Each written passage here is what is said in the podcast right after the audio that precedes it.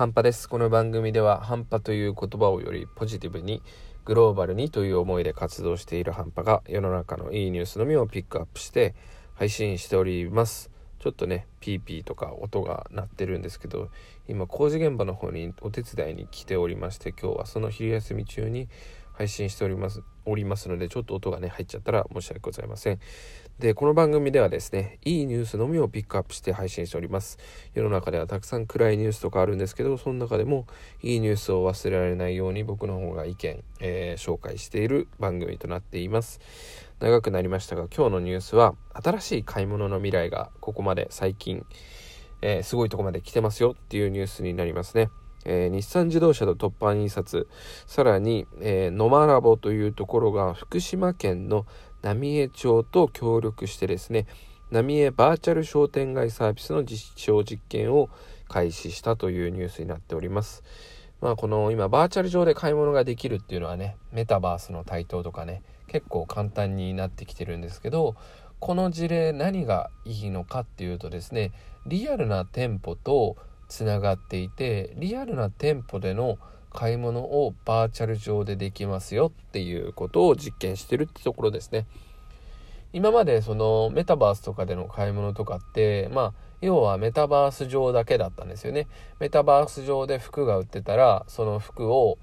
まあなんだろうなアバターが服を着ててそれを買ったらその服が家に届くと。で今回の浪江バーチャル商店街っていうのはですね実際のスーパーにカメラが設置してあってそのスーパーの商品棚をカメラで映して自分で、えー、商品を選べるっていうことですね。まあ、これ何がいいかっていうと買い物の楽しさあのー、リアルなショッピングの楽しさをそのまま受け継ぐことができるっていうのとあとは高齢者の方とかね、えー、まあ高齢者の方だけじゃないな僕もそうですけどスーパーに行って肉とか魚とか見て選んだりしたいじゃないですか。あの同じ要領でもなんか脂身が多かったり少なかったりとかね。いろいろあるからそういうところでたくさん商品見たいじゃないですか。そういうことができるようになるサービスですね。あの普通のオンラインショッピングとかって例えば今ちょっと目の前にペットボトルあるからペットボトル頼んだらまあなんだろうペットボトルが届くんですよ。ただ、これは、あの、まあもちろんペットボトル買ったら、ペットボトルが買えるんですけど、自分で見ているペットボトルが来るということですね。あの、さ今のペットボトルの例出しましたけど、これまでのバーチャルっていうのは、あの、これまでっていうか普通のバーチャルはそこで注文すると、その注文が倉庫とかに行って、そこから送られてくると。で、この浪江バーチャル商店街は、そのままダイレクトにお店から届けられると。で、日産自動車がね、スマートモビリティっていうのを、この浪江町でも、あの、新しい取り組みとしてね、今実証実験をしていて、それを使って配達がされるみたいですね。だから、これは商店にとってもいいんですよ。リアル店舗にとっても、普通のリアルな商売の上に、こういうデジタルバーチャルの商売もできるし、お客さんも従来の買い物みたいに自分で選べる。